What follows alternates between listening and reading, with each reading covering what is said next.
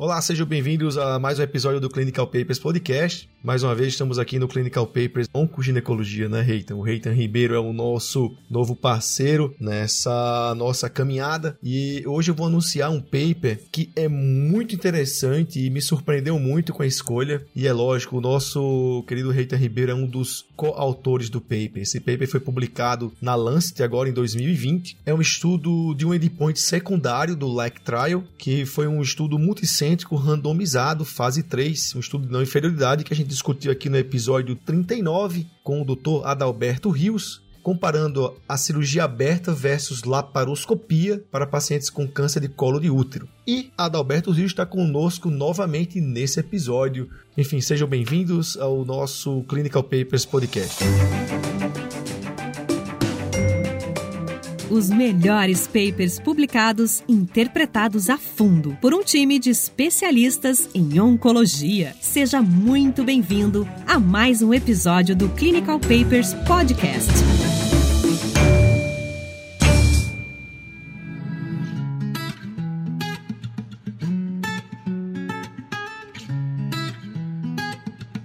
Reitan, queria que você me falasse um pouco de como você está se sentindo sendo parte do Clinical Papers Podcast e também pedir para você falar um pouco, né, como coautor desse estudo, você participou, inclusive, do LAC Trial, né? E você também está na coautoria desse paper, e parabenizo, realmente é uma coisa muito louvável, né? Um estudo tão grande e tão importante dentro da ginecologia. E a gente vai explorar muito você hoje aqui, você e o querido amigo Adalberto Rios. Gosto muito dos episódios que a gente fez com ele. Eu queria que você, Reitan, falasse um pouco da introdução, né, como parte desse time, e o Adalberto complementasse essa introdução, sabendo que esse estudo agora ele é um braço, né, podemos falar assim, daquele estudo LAC Trial que foi negativo para o endpoint primário e que vocês estão trazendo agora essa visão de qualidade de vida com laparoscopia. Legal, obrigado, Raniel, de novo, é um prazer estar aqui com vocês para trocar uma ideia sobre esse estudo que acho que é motivo de muito orgulho para vários colegas aqui no Brasil e toda a América Latina. Essa é a terceira publicação do do LAC, digamos assim, envolvendo esse estudo. Primeiro, o endpoint primário era sobre vida global comparando cirurgia minimamente invasiva e cirurgia aberta. E esse é um dos desfechos secundários. O primeiro desfecho secundário que já foi publicado era complicações transoperatórias, pós-operatórias, também sem diferença significativa entre uma técnica e outra. E agora, qualidade de vida. Então, digamos que o LAC, além de se preocupar na relação do resultado final para as pacientes em termos de sobrevida, ele queria, na verdade, provar que a laparoscopia era melhor em relação àquelas coisas que tradicionalmente a gente ouve falar, a gente fala que a cirurgia minimamente invasiva é menor, que os pacientes têm um retorno mais rápido ao trabalho, que dói menos, que sangra menos, que o tempo de internação é menor e tal, que são coisas que em geral acho que fazem parte da nossa cultura médica hoje, especialmente quem faz cirurgia minimamente invasiva, que seriam os grandes benefícios da cirurgia por mínima invasão. Então, esse é o trabalho que relata esses resultados. Bom, primeiro agradecer por estar aqui de novo, Raniel, a oportunidade de estar aqui. Reita, é uma honra estar contigo, bicho. Discutir oncoginecologia com os caras que mais entendem no Brasil de oncoginecologia é um prazer enorme, né? Só tenho a agradecer por estar aqui. É muito interessante a gente discutir não só sobrevida, acho que tem muita coisa em medicina além de sobrevida. A gente às vezes coloca todo o paciente como um dado, tabula todo mundo como se fosse um dado e se restringe a uma análise simplista de sobrevida global e sobrevida livre de doença e tratar a oncologia é muito mais do que isso, né? E medir qualidade de vida, medir o benefício da laparoscopia muito além de sobrevida, vale a pena discutir. Eu acho que é louvável esse tipo de paper que foge do lugar comum, né? Coloca a laparoscopia muito mais como uma discussão entre tem ou não tem benefício, tem recorrência ou não tem recorrência, para a gente medir o que o método pode acrescentar para os nossos pacientes. Eu acho que é muito louvável a gente estender a discussão da laparoscopia para outros campos. Tá bom, Reita, mas me fala uma coisa, ó. A gente sabe que às vezes um estudo negativo, ele tenta mostrar algo de positivo depois. A gente vê muito estudo que vê uma análise de endpoints secundários, porque ele tenta de qualquer maneira extrair algo positivo, né? A gente tem esse viés de querer sempre fazer algo positivo. A primeira impressão quando eu peguei esse paper, eu falei, caramba, os caras querem mostrar que a qualidade de vida é melhor. Eles não desistiram da laparoscopia. A gente vai fazer um comentário bem filosófico sobre laparoscopia no final do episódio, mas me fala se vocês tiveram essa impressão né, no começo, não, não, vamos ver isso, ou não, simplesmente vocês quiseram é, avançar nesse estudo de alguma maneira, e um pouco dos autores, é, se eles não estavam convencidos de que a laparoscopia não tinha nenhum benefício. Como é que foi essa confecção desse paper aí? Eu acho que uma das coisas mais interessantes desse estudo é justamente isso. Se você olhar os autores com cuidado, por exemplo, o primeiro autor é o Michael Frumowitz, que é um grande laparoscopista do MD Anderson, mas você pode ver que, no geral, todos os nomes ali que estão relacionados ao estudo são cirurgiões com digamos assim, experiência, no mínimo experiência no método, e mais do que isso, são todas pessoas acostumadas a ensinar laparoscopia. Então, de fato, o viés aqui no estudo seria pró-laparoscopia. Com frequência, quando eu vou dar uma aula, eu digo que o meu viés principal é que eu sou um aficionado por laparoscopia, mas em geral me considero primeiro um oncologista. Então, isso é uma coisa bem interessante, que assim, ele não foi feito para ter os resultados que teve, e acho que esse é um dos grandes méritos. Então, ele vai contra, digamos assim, o que se tinha de conceito original, ele teve um resultado totalmente surpreendente, entre outras coisas, a Meditronic é um dos patrocinadores do estudo, né, um dos financiadores do estudo, então uma empresa que vende cirurgia minimamente invasiva. Então, o que eu posso te garantir é que do ponto de vista de viés dos autores, era totalmente pró cirurgia minimamente invasiva. E aí acho que tem um dos grandes méritos do estudo é que você apresentar os dados quando eles não são favoráveis ao teu pensamento. Né? Eu acho que isso é muito importante, acho que é um dos grandes méritos do estudo. É muito difícil fazer estudo com cirurgia, mas é possível e aqui é a prova disso. Não, isso realmente você falou tudo. É um dos méritos fazer um estudo com resultado negativo e publicar. Lembrar que isso não quer dizer que é fim da linha disso daqui né? Simplesmente eles estão reportando um dado que, apesar de acreditarem muito, eles estão falando, olha, esse estudo ele é negativo. Lembro a vocês, por exemplo, que estudos de HIPEC, o grande estudo que é o PROD de HIPEC, que avaliou o HIPEC em câncer coloretal, saiu na ASCO em 2017, o resultado é negativo e o grupo francês ainda não publicou esse estudo, né? Eles publicaram os estudos aí para câncer de ovário que foram positivos. Então é mérito sim. Eu acho que a gente tem a obrigação de reportar esses dados. A gente vai falar um pouco mais na discussão sobre o que a gente pensa sobre isso, mas vamos passar para métodos então?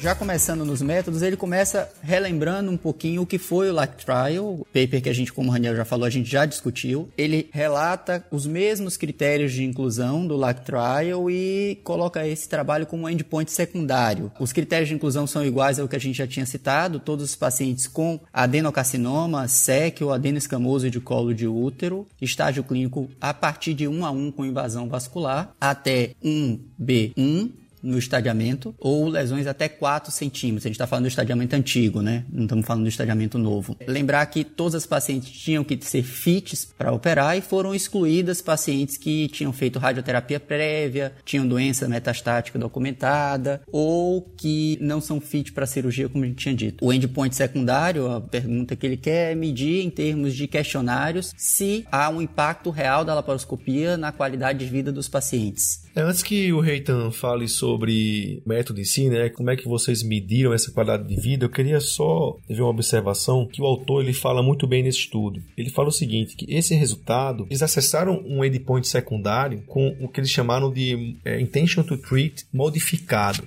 Né? Lembrar que o método de intention to treat é assim, ó, quando você assina o termo de consentimento, você já começa a contar. Então, a partir daquele ponto ali que ele entrou no estudo, independente dele ter feito qualquer tratamento, o resultado ele é calculado a partir dessa data. Né? Quando a gente fala de per protocol, é aqueles pacientes que fizeram todo o protocolo. Então, todo mundo que foi operado de alguma maneira ou por outra. Você, por exemplo, pegar uma paciente aqui, por algum motivo ela assinou o estudo, mas ela não conseguiu ser operada, ela entra né, no intention to treat. Quando ele fala modificada, é porque ele intencionalmente retirou algumas pacientes. Então, por exemplo, alguns pacientes que não fizeram a cirurgia por algum motivo, ele fala os critérios aqui, eles foram recluídos dessa análise, porque também não vale a pena você perguntar sobre qualidade de vida para as pacientes que por algum motivo foram excluídas e não terminaram o serviço sem o protocolo. Então, esse intention to treat modificado é que ele fez de maneira intencional eles é, excluíram ou incluíram pacientes a partir desse ponto zero que era de entrar no estudo. Reiter me corrija se eu entendi de alguma forma errado. Então isso ele fala bem claro e ele fala também que esse estudo, essa qualidade de vida que ele reporta, não teve um poder, né? O estudo não foi desenhado para isso. Lembrar que o LAC foi um estudo de não inferioridade. A gente discutiu isso inclusive no episódio anterior aqui de oncoginecologia.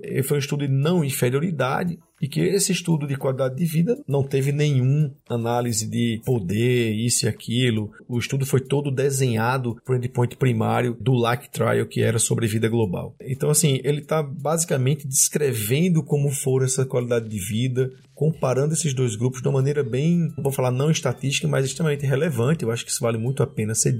E a escolha dos pacientes teve essa modificação a partir do ponto zero, que era de entrar ou não no estudo. É isso, Reitor? Eu me confundi aqui. Perfeito, Daniel. Então, digamos assim, ele não era o foco do estudo, é um secundário, digamos assim. Por isso, quando você observa no método, até ele comenta que a priori não existiria nenhuma análise estatística planejada para esses dados. Essa análise estatística foi decidida depois, por isso você não vai encontrar no método uma descrição detalhada de como ela foi feita. Basicamente foram questionários de qualidade de vida que os pacientes, na verdade, eram auto-aplicados. Os pacientes respondiam o questionário, então, antes da cirurgia, o baseline, com seis semanas, com seis meses, e depois alguns questionários até 54 meses, principalmente o FACT-CX, que é um questionário bem extenso de qualidade de vida, tem 42 questões. A única coisa que eu achei engraçada é que aqui no texto ele bota que leva 25 minutos para preencher os questionários, não leva. Às vezes levava quase duas horas para preencher os questionários. Essas pacientes vocês têm que imaginar que, especialmente aqui no Brasil, são pacientes que têm às vezes dificuldade para ler, então você precisa estar junto com os pacientes, não é uma coisa que você entrega na mão do paciente e o paciente responde e vai para casa, não funciona assim, elas têm bastante dúvida e tal. Mas quando você randomiza os pacientes, você acaba anulando esses detalhes pequenos da avaliação, porque isso funciona para os dois lados quando você aplica o questionário. Então era basicamente essa forma de avaliação e depois a gente tem os resultados aí comparando e procurando outras coisas que poderiam influenciar o resultado final, por exemplo, obesidade, idade. E uma coisa que surgiu no decorrer do estudo, depois que começaram a ser apresentados os resultados, não estava planejada essa avaliação, mas foi a avaliação comparando países subdesenvolvidos e pacientes desenvolvidos, até porque uma das coisas que foi questionado no estudo é que, ah, talvez o resultado não tivesse sido bom porque pacientes foram operados em países subdesenvolvidos e tal. E aí, inclusive, tem essa comparação que é uma mensagenzinha subliminar do estudo e que depois a gente pode comentar no estudo. É muito difícil manter o segmento dessas pacientes, tanto que quando vocês olharem os resultados, vocês vão ver que completaram pelo menos dois questionários, o baseline e depois o de, de segmento, foi na casa de 80%. Algumas pacientes se perdem, outros pacientes não respondem inteiro o questionário, tem uma série de dificuldades, então é bem difícil a longo prazo manter esse compliance do segmento das pacientes. Tem uma coisa interessante aí dos questionários é que tem alguns nuances que a gente que trabalha com colo de útero sabe que em termos de qualidade de vida que os questionários genéricos são mais difíceis de captar. Exemplo, vagina curta, nuances com relação à vida sexual ou a, a reflexos disso. Então, o interessante que eu achei dentro da construção do método é que há um questionário específico direcionado para tratamento de mulheres com câncer de colo de útero, diferente de outros trabalhos que usam questionários mais genéricos para avaliar critérios de qualidade de vida, o interessante desse trabalho é que ele tomou o cuidado de usar um questionário específico e validado, tratando sobre colo de útero, sobre o que a gente mais vê na prática, o reflexo de qualidade de vida. Os melhores papers publicados interpretados a fundo por um time de especialistas em oncologia.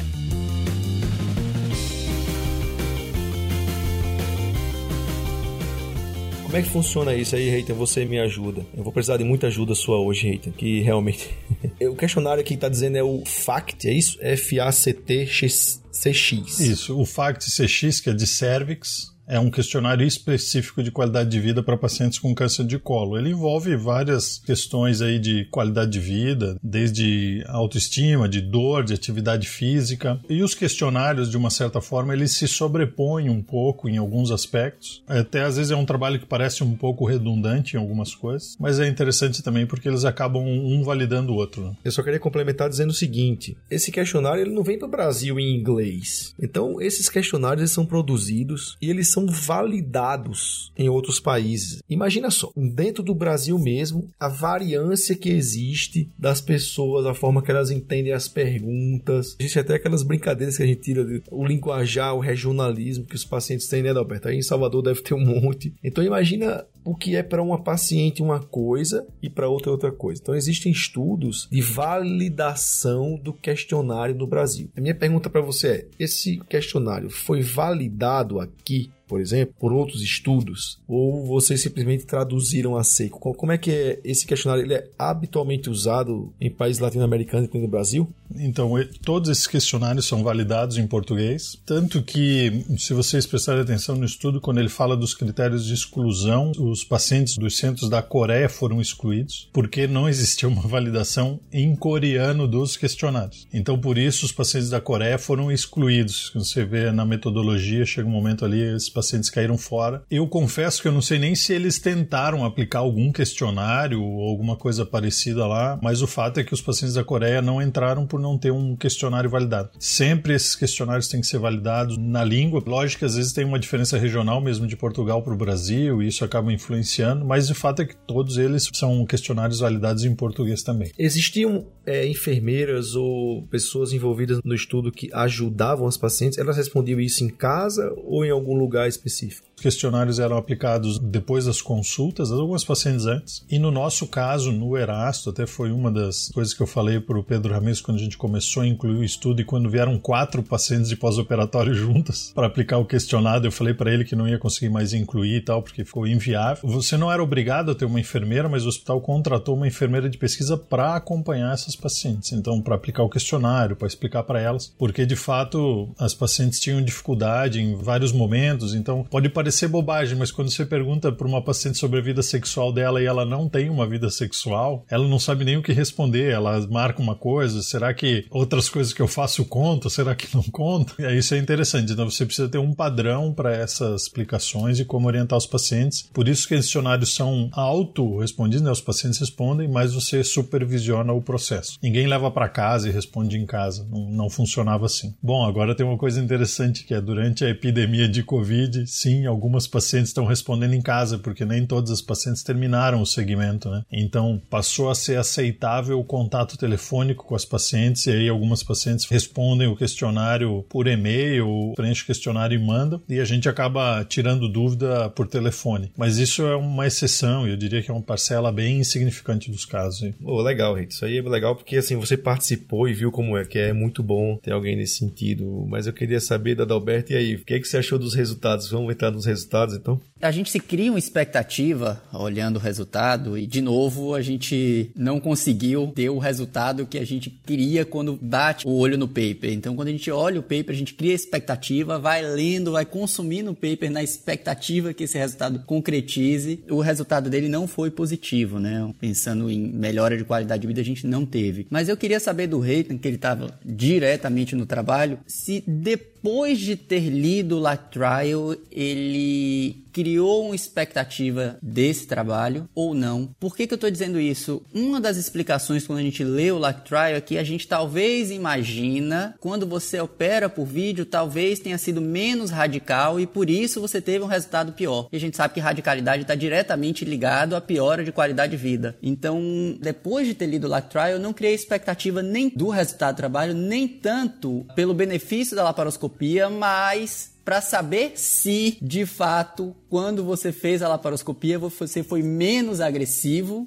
e por isso você teve menos complicação ou uma melhor qualidade de vida? Bom, Adalberto, eu acho que essa é uma das perguntas que vão ficar sem resposta. A gente não tem como saber se a cirurgia foi menos ou mais radical. De forma geral, a gente considera que ela foi tão quanto. Eu diria, assim, da prática privada minha e pessoal e de outros colegas que também fazem laparoscopia para câncer do colo do útero, que a cirurgia começou menos radical, de uma certa forma, mas quando eu vejo também algumas cirurgias cirurgias abertas de alguns colegas, eu digo, ah, não foi tão radical. E eu acho que, na verdade, o que aconteceu foi a laparoscopia nos ensinou a ser mais radicais. E se você me perguntar hoje, eu sou mais radical na cirurgia aberta do que eu era antes, porque eu aprendi a ser mais radical com a laparoscopia com mais segurança. Mas isso é uma coisa bem pessoal, é difícil te dizer o quanto isso influenciou o resultado. Eu acho que em termos de radicalidade cirúrgica, eles devem ter sido semelhantes, porque os resultados foram muito semelhantes na avaliação, por exemplo, de função urinária, de função evacuatória, de disfunção sexual. Então, aquela parte que eu dizia assim, aqui a radicalidade vai pender para algum dos lados, seria muito legal, né? Descobrir que, sei lá, as pacientes abertas têm muito mais complicação urinária. Aí eu poderia dizer assim, viu, tem mais complicação urinária, por isso elas curam mais, mas não foi o que aconteceu no estudo, né? Os resultados em termos de qualidade de vida foram assim, eu diria 99% iguais. A gente tem um score só que avaliou função de atividade física, que teve uma diferença com semanas e depois essa diferença desapareceu. E foi uma diferença pequena, na casa de 5%, quando se analisou assim, diferença mesmo. Eu diria que os dois métodos são rigorosamente iguais em termos de qualidade de vida e provavelmente a cirurgia foi tão radical de uma quanto a outra. Quando você imagina ali, olha os nomes das pessoas que fizeram as cirurgias, dos centros que fizeram, não tem como imaginar que a cirurgia tenha sido menos radical. Lógico que não é objetivo hoje discutir, mas quando entra na discussão de por que, que teve mais recidivas, a gente teve alguma falha da técnica, acredito. Não acredito que tenha sido a radicalidade. Eu acho que é mais por quebra de princípio oncológico do que qualquer outra coisa. Mas quando eu olho qualidade de vida, os resultados são rigorosamente iguais. Eles são tão parecidos que quando você olha no estudo, a gente tomou o cuidado de usar nas curvas de sobrevida, se você olhar onde está o gráfico, as bolinhas ali que marcam os pontos de inflexão da curva, eles estão um pouquinho distantes dos outros e eles só estão distantes dos outros para mostrar que eles são iguais. Na verdade, isso é um efeito do gráfico, porque seriam na mesma data, eles estariam sobrepostos e aí eles seriam basicamente iguais e aí ficaria difícil sequer ver o gráfico, a diferença. Então, por isso que elas estão um pouquinho deslocadas ali. É só esse o motivo. Então, é uma questão gráfica. Mas, de forma geral, a cirurgia minimamente invasiva, tanto robótica quanto laparoscópica, aqui 13% foi robótica, né? Então um grupo pequeno, mas em termos de qualidade de vida foi rigorosamente igual, exceto no SF12, que ele tem dois componentes, ele tem o SF12 tem uma parte psicológica e psíquica das pacientes e outra da parte física, que inclui, por exemplo, atividade, capacidade que você tem de exercer suas atividades do dia a dia e outras coisas. Houve uma diferença bem pequena pró-cirurgia minimamente invasiva com seis semanas, que logo depois se acabou. E é importante ver que essa diferença só se viu nesse questionário, nos outros questionários de qualidade de vida não houve diferença. Clinical Papers Podcast. Eu vou só passar alguns números aqui dos resultados. Então, de janeiro de 2008 a junho de 2017, né? 631 pacientes foram recrutadas no Like Trial, 312 pacientes para fazer a cirurgia aberta e 319 para fazer a minimamente invasiva. O Reitan já falou 13% robótica. E dessas pacientes aí, 80% de cada braço, ou seja, 244 do braço aberto, 252 do braço laparoscópico, entraram nesse estudo aqui para avaliar os questionários de qualidade de vida. Lembra? Lembrar que as pacientes do grupo de cirurgia aberta, a mediana de tempo entre a cirurgia e a resposta do questionário, né, que isso é importante, foi seis semanas e depois três meses foi o tempo mais distante. Então, variou de seis semanas a três meses. E para o grupo de cirurgia minimamente invasiva, a mediana do tempo da cirurgia também foi seis semanas e três meses. É o que o Reiton falou. Né? As bolinhas são exatamente no mesmo lugar, né, Reiton, da resposta do questionário de uma para outra. Ou seja, a paciente que fez cirurgia aberta laparoscópica não teve atraso comparando um grupo grupo com o outro para responder o questionário. Lembrar que esses questionários são realmente difíceis de responder, são longos, complexos, mas de alguma maneira ou de outra, quando você randomiza 80% igual exatamente em cada grupo, você meio que assume que os grupos são iguais, são mesmos problemas que umas enfrentaram em um grupo enfrentaram em outro grupo. Eu queria finalizar aqui com algumas discussões, Reiter, que a gente estava discutindo aqui antes de começar a gravar, ponto de vista filosófico, por laparoscopia, eu gosto de laparoscopia, sem dúvida a laparoscopia ela veio para ficar em muitos cenários, a gente estava até comentando adrenalectomia, né, colestectomia, mas parece que cirurgias pélvicas e cirurgias abdominais, tipo colo retais, a coisa ainda é um pouco distante do nosso ideal, né? Um paciente que vai para cirurgia, ele tem um percurso, né? O paciente tem um preparo, tem uma técnica, tem um pós-operatório. Se você adota medidas de recuperação precoce na cirurgia aberta, talvez isso consiga dissolver, né, os ganhos da laparoscopia em mero efeito estético. Sabe que também existem efeitos inflamatórios, mas que você consegue burlar. Enfim, existe uma dúvida. Né? E lembro também que esse estudo, né, pessoal, é apenas o primeiro estudo randomizado que avaliou isso. Então, quando a gente fala assim, ó, que o P é 5%, a gente fala que se eu fizer 100 estudos desse, teoricamente, a gente em 5% vai ter um resultado, em 95% vai ter outro. A gente fez apenas um estudo. Então, se você faz um estudo desse que ele é negativo, vamos falar assim, quer dizer, ele não atingiu a não inferioridade, ele foi não inferior, e você fizer um outro agora e ele for a favor da laparoscopia, você vai ter um versus um, você vai ter 50%. Então lembra que eu que estava comentando, a gente tem que antes de pensar numa coisa que é boa ou é ruim, a gente avaliar o que a gente faz. Eu não chegaria com esse paper, apesar de ser um paper bonito, bem desenhado tal, e falava assim, ah, vou mudar a conduta. Eu vou reavaliar a minha conduta. Né? Vou rever o que eu estou fazendo. Porque a gente estava até comentando qual o sentido de uma técnica né? para uma cirurgia que parece que é igual tecnicamente e o resultado ser tão ruim. Aconteceu alguma coisa no método, na execução, que realmente está causando esse viés. Todo mundo pensa que é manipulação uterina, todo mundo pensa que abriu ou não a vagina. Existe uma linha, né? uma corrente de cirurgiões indo aí nessa linha que talvez consiga responder. O que eu acho é que pode ser até melhor porque eles estão operando agora. Quando você vai para a laparoscopia agora, meu amigo, você vai assim com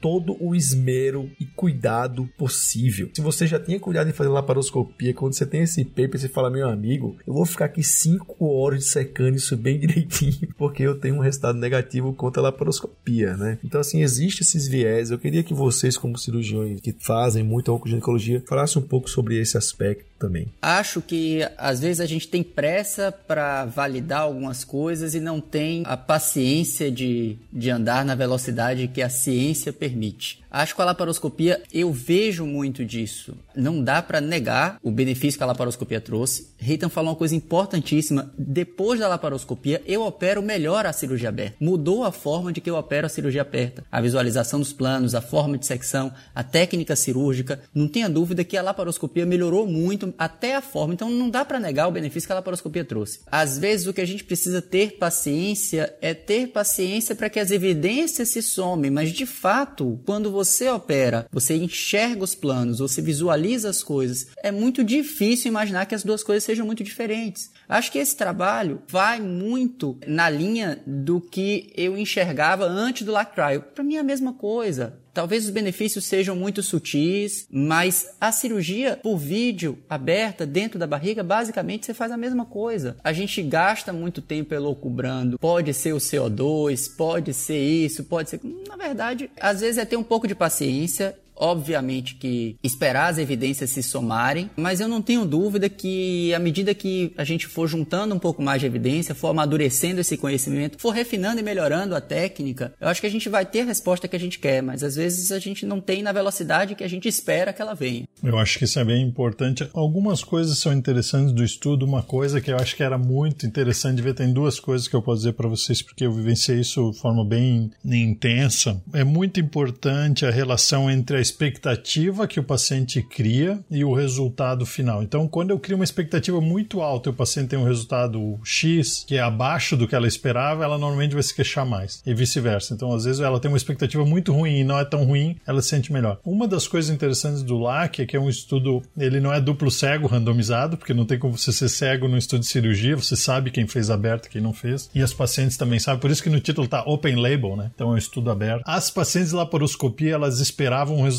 muito bom. Então eu não sei o tanto que isso pode ter, de uma forma, talvez, interferido. E as pacientes da cirurgia aberta, elas esperavam um resultado muito ruim. Então era muito frustrante para a paciente quando ela era sorteada para aberta e a paciente da laparoscopia ficava muito feliz. Então isso, não sei até que ponto isso interfere alguma coisa. Eu tenho essa sensação que você precisa equalizar a expectativa da paciente. A gente vê isso com mastectomia, né? É impressionante como às vezes paciente de mastectomia não quer fazer reconstrução da mama e você não consegue entender por quê. Porque talvez ela tivesse uma expectativa já e tivesse conformada com aquela situação. Uma coisa interessante também é a nossa expectativa. Então, quando os pacientes voltavam no ambulatório, a paciente entrava feliz da vida, né, para ser consultado. Eu olhava para minha enfermeira de pesquisa e dizia para ela assim: "Tá vendo? Aposto que essa daí é laparoscopia". E aí ela chegava com um corte enorme da barriga. E o contrário também acontecia. Então, eu como um cirurgião pró laparoscopia ficava frustrado e uma coisa é você ver as pacientes uma ou duas por mês do teu consultório privado e tal. Quando você vê seis ou sete pacientes no mesmo dia, você vê que elas reclamam das mesmas coisas, elas têm as mesmas queixas, e daí você começa até a questionar o quanto que de fato aquela tua crença estava certa. Na minha cabeça, sempre laparoscopia sangra menos, dói menos, complica menos, menos hérnia, menos tudo. Diferente da Adalberto, eu estava convicto de que laparoscopia ia ser melhor. Então isso foi uma das coisas que mudou muito, e agora eu digo para os meus residentes, né, eu até comentei com vocês, eu digo para eles, quando a cirurgia é maior que a incisão, lógico, é uma brincadeira, quer dizer assim, quando você faz uma cirurgia que tem um porte grande, tem uma reação inflamatória grande, tem uma cirurgia que tem um trauma cirúrgico maior, a incisão provavelmente não faz tanta diferença. Talvez, por exemplo, o tempo cirúrgico faça mais diferença. Será que, sei lá, vale a pena eu fazer uma duodenopancreatectomia por vídeo em 8 horas se eu faço bem ela aberta em 2 horas? Será que a gente não precisa repensar algumas coisas que a gente está fazendo? Então eu acho que é um estudo que, além de tudo, ele desmistifica muita coisa que a gente fazia. Você precisa olhar para o teu próprio resultado. Isso que o Raniel comentou é muito importante. Se você puder avaliar prospectivamente o resultado, outra coisa tem que ser prospectivo. Retrospectivamente tem muito viés. Avaliar prospectivamente, você vai se surpreender com o teu próprio resultado. Isso eu tenho certeza que a gente precisa fazer isso. Uma das coisas bem interessantes no estudo a gente cita isso porque isso é muito importante. São raros os estudos que mostraram ganho de qualidade de vida para cirurgia minimamente invasiva versus cirurgia aberta em oncologia. Então é preciso você tomar cuidado. Eu acho que também serve de estímulo para quem faz cirurgia minimamente invasiva para melhorar, porque a cirurgia aberta apanhou, apanhou, apanhou. Primeiro bateu, bateu na laparoscopia, a laparoscopia se consagrou, bateu, bateu, bateu na cirurgia aberta, a cirurgia aberta melhorou. Agora, quem sabe, a gente vai apanhar um pouco, melhore e volte a ter o reconhecimento que tinha antes desses estudos aí que questionam a qualidade de vida das pacientes. Só uma dúvida aqui. Eita, você acha, do ponto de vista prático, né? A gente sabe que discutir laparoscopia aberta, quando a gente vai ver nas pacientes de pós-operatório, que impacta, pelo menos o que a gente vê do ponto de vista prático, impacta mesmo na qualidade de vida é a radioterapia, né? Os pacientes que irradiam reclamam muito de vagina curta, ah, demais. dor, desconforto. Uhum. Você acha que esses 30% demais. de radioterapia adjuvante, se a gente tirasse, você acha que isso pode ter enviesado a amostra? Porque os dois grupos têm 30%, ter puxado um pouco para baixo, porque se você fez laparoscopia e irradiou a paciente, o benefício que você esperaria foi embora, né? É difícil te dizer isso, porque uma das coisas que você tem que considerar é que com seis semanas, a maioria das pacientes não tinha feito radioterapia ainda. Então já deveria ter uma diferença ali com seis semanas. O que mais fez diferença, isso a gente vê na prática também. A gente randomizou mais de 40 pacientes por LAC, então é um número razoável. O que mais pesa na qualidade de vida pós-operatória é se a paciente teve alguma complicação da cirurgia. Quando a paciente teve alguma complicação, não me lembro nenhuma fístula urinária, mas a gente teve abscesso pélvico, a gente teve, por exemplo, hernia incisional de cirurgia aberta. Essas pacientes elas têm uma queda substancial da qualidade de vida. Então isso pesa muito. Quando elas não complicam, daí as duas vão muito bem, tanto na minimamente invasiva quanto na aberta. E é claro que a hora que daí você irradia, daí você tem o problema da radioterapia e eles se equivalem. Uma curiosidade que eu tenho, já conversei com o Pedro sobre isso, a nossa ideia é ver se nesse grupo específico de radioterapia, será que as pacientes que fizeram laparoscopia tiveram menos complicações da radioterapia? Até porque a gente tem uma intenção de rever os dados de complicação pós-radioterapia, porque hoje a ideia é rever esses dados de complicação pós-radioterapia, por quê? Porque eles são dados da década de 80, da década de 90, a radioterapia melhorou muito e a gente acha que aqueles dados que a gente tinha hoje são muito diferentes, muito menos complicações, ainda é ruim, mas por exemplo, na década de 80 eles relatavam até 13, 15% das pacientes precisavam de cirurgia para tratar complicações da radioterapia. Eu acho que hoje não chega tanto, então eu acho que a ideia é ver isso. Será que a laparoscopia talvez tenha ajudado nesse sentido? Não sei te dizer, mas isso é uma das coisas que algumas pessoas que fazem laparoscopia eles dizem, ah, tem menos aderência, então os pacientes vão ter menos complicação da rádio, mas isso é uma dúvida que a gente vai precisar levantar ainda.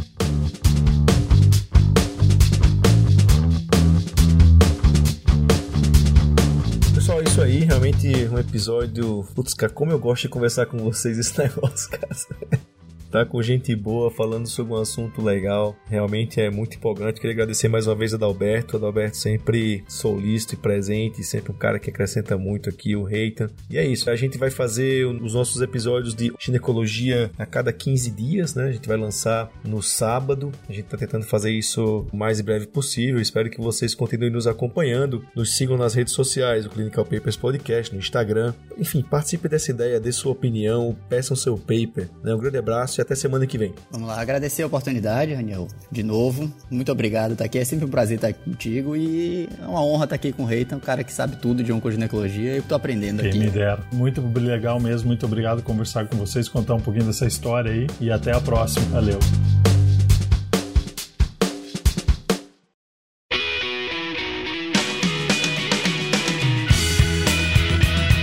Você ouviu Clinical Papers Podcast. A medicina que você faz hoje pode não ser a de amanhã. Mantenha-se atualizado com o Clinical Papers Podcast.